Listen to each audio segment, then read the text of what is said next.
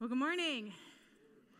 We have a couple of things to celebrate. One, our church raised about $2,500 on one Sunday for helping end modern day slavery. So, thank you. Yeah. We enjoyed last week in our chance to get together with Kevin Austin and hear some of the things that are um, our world, the Free Methodist world, are helping uh, accomplish. And that was really, really good. And then there's another thing that happened, and thank you to those of you that showed up yesterday to serve Centralia.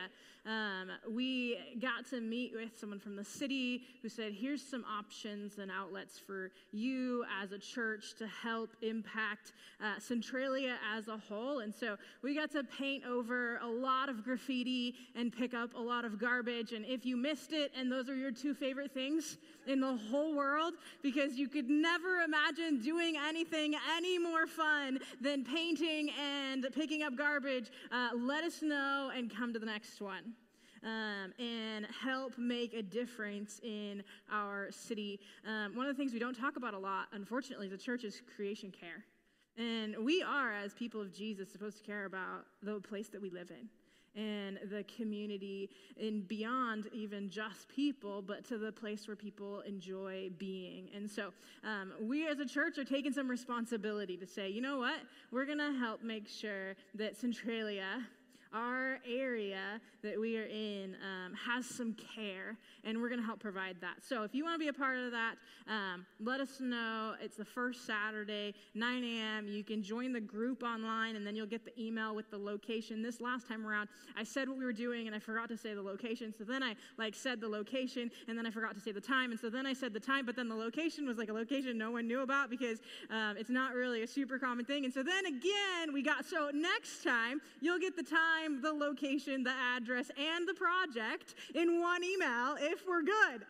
But uh, if I'm writing the email, you may not get any of them again, and then you'll get a follow up six emails. But either way, the information was there. We made it, we did some work. So we're launching a new series. And in this series, we're talking about loving our church. Um, and it's more than just like, how do we feel about the church we're in, or do we feel love? It's about culture, it's about uh, structure, it's about accountability. It's how do we create a community that, as a living, breathing organism, this organization that we are a part of that is collective, how do we as a whole accomplish church in the most Jesus like way possible. Now, the overarching theme of this whole series is absolutely, as a church, Jesus is everything. Okay, that will be the overarching reality. But we're assuming in the space that in Jesus being absolutely everything, that people will still be people. And so, what we've taken with this series is to talk about church, culture, to talk about church components, to talk about church structure, assuming that Jesus is absolutely everything. And then we're going to do these things to become more like Jesus together. But the first thing I want to start with in this series is to talk about culture. And as a church, culture matters. Culture is why we enjoy certain stores to shop at and not others. Culture is why some families get along well and some families don't. Culture determines whether you stay at a job or whether you leave a job. And what we know about church is that culture will also impact the ability to which we as a collective group of people love God, love people, and make disciples. Now, think about Starbucks. Starbucks has a culture that some people love and it's predictable. And every Starbucks you go to has the same culture. Now, it may have different products, different prices, but it's the same culture. Now, I went to a Starbucks in Korea. And in Korea, nearly all of the iced drinks have red beans at the bottom of them. So just think if you went to Starbucks and every cold drink you ordered had this much kidney beans at the bottom with the juice, all of it. That's how they serve their drinks in Korea. Now, we don't do that here, but the Starbucks still felt exactly the same. And yet, all of their drinks had this much kidney beans. And yet it still felt exactly the same, which made the kidney beans seem like a better idea than they really were, if you're me. But that idea, those stores you go into that are the same everywhere you go into them, is culture. And it doesn't happen on accident. It's incredibly intentional. It's incredibly planned. It's incredibly well thought out. It's structured. Think about Fiddlers versus Starbucks. We've got the same concept. Generally, same products, generally, same prices, generally, same options, generally, and yet two completely different cultures. Costco, Fred Meyer, Nike, Adidas, Grocery Outlet, Winco. That'll be the new one that Centralia going to have to work through is Grocery Outlet versus Winco. Chick-fil-A versus Jack in the Box. I mean, are they really different?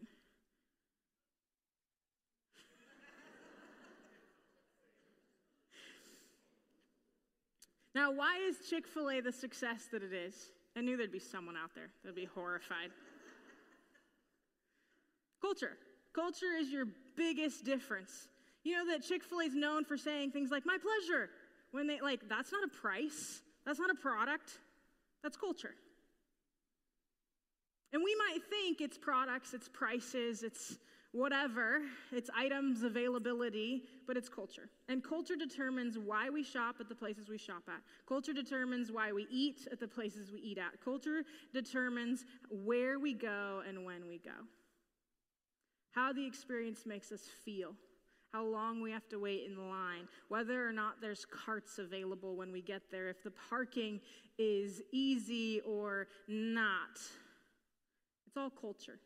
And culture matters. And culture is this word that loosely translates to the habits, beliefs, and traditions of a group of people. Culture determines what you're willing to be a part of and what you're not willing to be a part of. And sometimes we don't recognize how much culture plays into who we are and how we function. The culture we grew up with is going to be our biggest benefit or downfall in life. And the church is no different. The culture we grew up with will either become the culture we expect in our family of God, or the culture that we don't expect in our family of God, or the type of culture that we build as a church. Because here's what happens church is not just a business. Now, there are business functions of church, and you've probably heard this conversation before. On some level, in order to do the ministry that we do, we have to keep the building going. We have to pay our utility bills. We have to hire staff to organize and run, and we have to keep up the facility. All those things things are sort of business functions of a family of God. And they're components of church that function like a business, that provide the way we do the gathering and the outreach and the serving and the community. And a business can really easily, on some level, go and say, here's the metrics we need to meet, and here's the culture we're going to define to meet said metrics. And in a church world, it's not primarily business, it's primarily family. And as a church family, that means that we're made up of people who bring all their own expectations of culture, all their own expectations of what should and shouldn't be done, what they grew up with or what they didn't grow up with. And as a church of people, we have a responsibility to function as a team, to function as a unit, to function in a healthy way. But we can't do that on accident. Now, it would be possible if we got everybody together and then everybody was exactly like Jesus. Like if we all got together and every single person was just like Jesus is, then we may not have to structure as intentionally around community, but we're a group of people. And we are all becoming more like Jesus, but we're still people. And if we do not, as a church family, unit, team, body of Christ, collectively as a whole work together to create a healthy church culture, then our efforts to love God together, love people together, and make disciples in relationship will be ineffective. In families, we see this ineffectiveness of culture all the time.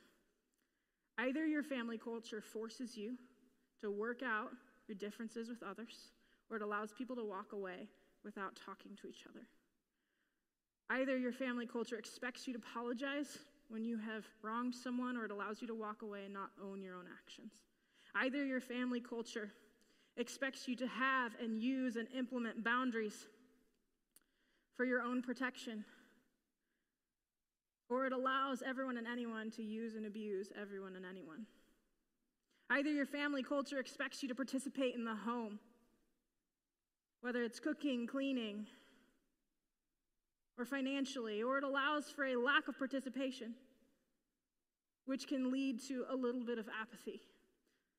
Either your family culture celebrates the wins of each other. They celebrate when someone gets a promotion. They celebrate when someone announces a pregnancy or whatever is going on, or it allows for competition to set in and, and people begin to pit against each other. Either your family culture still loves you while you make decisions that they may or may not agree with, or your family culture allows for people to begin to try to bully you out of the decision that you're making or try to stop talking to you or engaging with you. And in church families, it's no different because, again, we're a family. Either the church culture expects that we treat people like Jesus.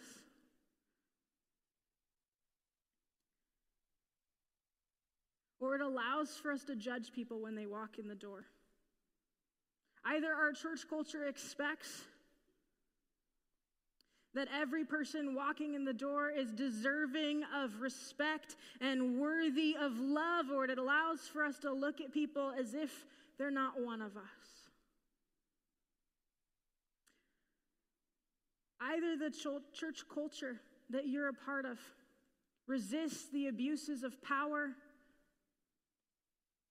and creates structures of accountability that don't allow for any form of financial, physical, emotional, or sexual abuse, or your church culture will allow it to be swept under the rug. Either the church culture that you're a part of will hold and respect all the confidences, or you know that when you share your prayer request within five minutes, everybody that's ever gone to the church will know what's going on in your life. It's all culture. And culture will make a good mission statement totally useless. A good set of values, totally useless. A good vision statement, totally useless. Culture will beat out outreach strategies all day. It'll win over attempts to reach people for Jesus. Because the thing is, we can have the most awesome vision statement ever. You can have the best vision statement in the entire world when it comes to churches. You could have the most clearly defined and incredible values that match your city, they match your community, they meet with Jesus. And when you look at all of it, it's perfect, it's amazing, and it's so good. You could have all of that, and it would still be totally useless if your culture is not good. Because you can have all of that, but if your culture's not good, you won't keep employees. You can have all of that, but if when people show up and walk through the doors, they feel judgment, it won't work. You can have all of that, but if people come expecting to be met with love and then someone brings up what they're wearing, this doesn't work. You can have all of those things, but if someone walks through the doors and it just doesn't feel right because they sense cliques or any type of us versus them or whatever else, you've all walked into churches where you felt culture immediately when you've walked in the door. And most of you have had experiences where right off the bat you knew I'm either in a place I'm going to be okay or not. I've either set foot somewhere that I'm loved or I'm not. And you know these things right when you walk in. And that has nothing to do with vision statements, mission statements. It has nothing to do with who brought you to the story and everything to do with culture. Everything to do with culture. Because what you'll find in the church world is that people show up, and when they meet a culture that's good, then they find out about the vision and the mission and the values. Right? It doesn't go the other way. People don't say, I think I want to meet Jesus. I'm going to find out which churches value this, or which church's mission statement includes this, or which church's vision fits these ideals. Nine out of 10 times people say, I want to meet Jesus, and then they show up and either they meet a group of people who helps them find Jesus, or they don't. Sam Chand says this about culture if you were to receive a kidney transplant, but your body is unhealthy, it will reject the kidney. That is why churches need to become highly intentional about creating a sustainable and healthy culture. It's the soul of the organization. If we as a church want to become a community that loves God, loves people, and makes disciples, then collectively, together, we have to structure our community so that we can become more like Jesus. And there's a few things, we're going to walk through some, some scriptures that talk about this. There's a few things that scripture says about the church function as a whole, but in short, it's a church that's becoming more like Jesus. And we know personally, we do not become better disciples of Jesus. We do not become more like Jesus on accident. There is no way that five years, five days, five hours, five minutes from now, you will look, live, and breathe more like Jesus unless you are working to do that, unless you are intentional about that, unless you are spending time with Jesus. We do not accidentally happen to become better disciples of Jesus, and the church is the same. As a collective group of people, we will not become more like Jesus unless we focus on that unless we put our heart and soul into becoming a healthy church with healthy church culture. Ephesians 4 15 through 16 says this. Instead, we will speak the truth in love, growing in every way more and more like Christ, who is the head of his body, the church. He makes the whole body fit together perfectly. As each part does its own special work, it helps the other parts grow so that the whole body is healthy and growing and full of love. Absolutely none of those things will happen on accident. Here's another text that speaks to the functions of a healthy church Colossians 2 19. For he, Christ, holds the whole body together with its joints and ligaments, and it grows as God nourishes it. What does it mean that the whole body fits together perfectly? What does it mean that every part does its own special function and as a whole we operate like Jesus and we look more like Jesus next year as a church than we did last year? And the point of this whole series is to break some of those things down. How do we fit together perfectly as a family? How do we function as a whole, an entire unified body where we are not just individually becoming more like Jesus, but we are collectively, as an organization, also becoming more like Jesus and moving in a unified direction where we can live with each other in this space, even though we will have differences. Because the thing about living as a unified body is not that we all exist in the exact same space with the exact same thought process and we all bring the exact same life uh, experience to the table and we can all come and say, we all think exactly like this because we all grew up exactly like this and we all function exactly like this and we all, you know, people. That's not going to be a thing. And so, what we have to learn how to do as a church is to exist as a healthy community as a whole, even though we will all come from differences of upbringing and differences of value and differences of family culture that factor into our collective culture. Ephesians 2:19 says this. So now you are no longer strangers and aliens. Rather, you are fellow citizens with God's people, and now you belong to God's household. That should be a really, really comforting and incredibly amazing statement where you could say, I belong to God's household. I belong in God's family. I belong as a part of this unit, this whole. But what we're seeing in the church across America is that it doesn't just have a branding and reputation issue, it has a family issue. Galatians 6:10. So then let's work for the good of all whenever we have an opportunity, and especially for those in the household of faith. The church is often referred to as a family. But think about how messy family can be. And think about how family culture could mean all these things. The same goes for church. We're a family. And our family can either be messy, and it can be a family we leave and get therapy as quickly as possible, or it can be a family where people find a home, where they find Jesus, where they find friendship, where they find people who love them, or they'll need to go get therapy. So, we get to choose and we get to structure our church in a way that allows for one or the other to happen. But it's up to us to work on that and to address our culture and to hold our church accountable and to function as a healthy body of Christ. And our family here, collectively, us at Cooks Hill, we're going to work towards becoming more like Jesus together.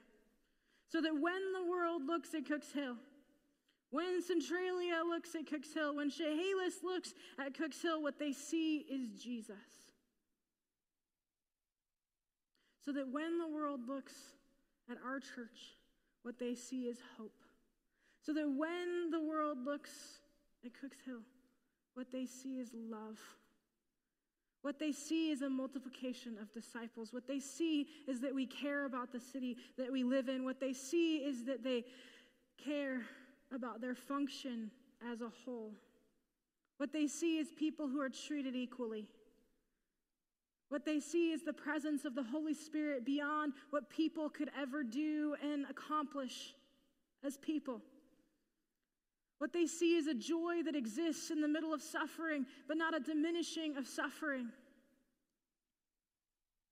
What they see is a group of people who exist for the kingdom and not for themselves. And so, for this whole series, to love your church is to contribute to healthy culture,